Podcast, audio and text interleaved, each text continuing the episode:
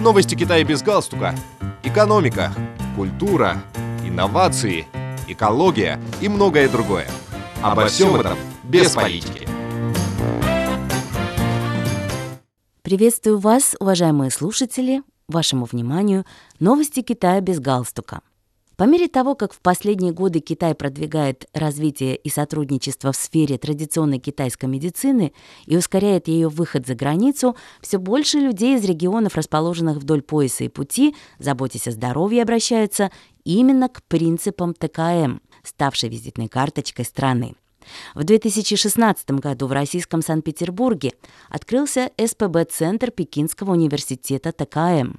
Заведующий центром, профессор Пекинского университета ТКМ Лю Тинго заявил, что в последние годы россияне проявляют к ней повышенный интерес и выбирают ее в качестве методики для собственного лечения. ТКМ обладает уникальным лечебным эффектом, особенно при лечении и реабилитации хронических заболеваний, включая шейный спондилез, поясничный спондилез и невропатическую головную боль, отметил Лютинго. По его словам, некоторые пациенты сначала просто захотели попробовать ТКМ, а убедившись в ее эффективности, постепенно стали все больше записываться в центр на прием к врачу. Помимо граждан Российской Федерации, здесь лечились также пациенты из Беларуси, Италии, Нидерландов и других европейских стран. В 2021 году официально начал прием пациентов Сианский международный центр реабилитации пациентов с заболеваниями головного мозга, расположенный в столице Казахстана Нур-Султане. Он был совместно создан Сианской больницей китайской медицины по лечению заболеваний головного мозга, медицинским университетом Астаны и школой медицины Назарбаев университета Казахстан. К настоящему времени за медицинской помощью сюда обратились более трех 1700 пациентов. По словам Сун Худзе, главы Сианской больницы китайской медицины по лечению заболеваний головного мозга, диагностика и лечение ТКМ постоянно распространяется в странах пояса и пути, а экспорт ее услуг неуклонно расширяется, что отражает доверие жителей этих стран к ТКМ. Обмены и сотрудничество в области традиционной китайской медицины стали новым источником высококачественного развития в совместном строительстве пояса и пути, имеющим огромный потенциал.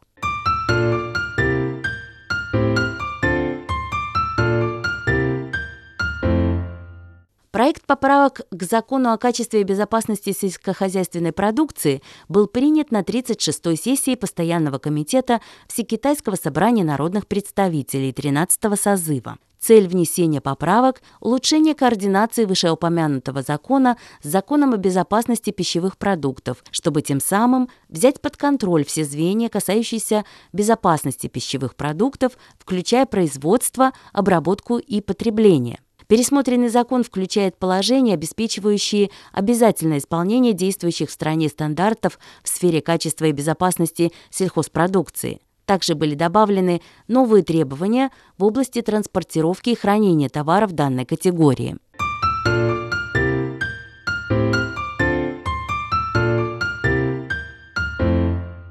Известный китайский переводчик и музыковед, автор перевода на китайский язык знаменитой песни «Подмосковные вечера» Сюэфань на 89-м году жизни скончался 2 сентября вечером в Шанхае в результате неэффективного лечения болезни, заявили в Шанхайской ассоциации переводчиков. Сюэфань родился в сентябре 1934 года в Шанхае. В двухлетнем возрасте его парализовало в результате перенесенного полиомиелита – После окончания средней школы в возрасте 18 лет Сюэфань попытался поступить в Шанхайскую русскую техническую школу, в которую не был принят по причине инвалидности. Русский язык он учил, слушая дома радио.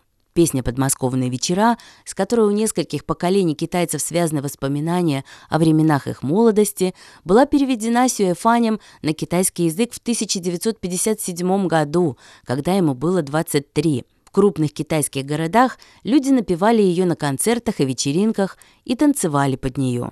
Сюэфань посвятил свою жизнь переводам иностранных песен. Из переведенного им опубликовано около двух тысяч песен разных стран, но большая часть из них – русские и советские композиции, в том числе песня борцов за мир, «Калинка», «Вечер на рейде», «Не забывай», песня о тревожной молодости, «С чего начинается Родина» и «День Победы». При жизни Сюэфан часто говорил Музыка – это мост для духовного сближения народов Китая и России. Пока будут звучать песни, дружба между ними не прервется.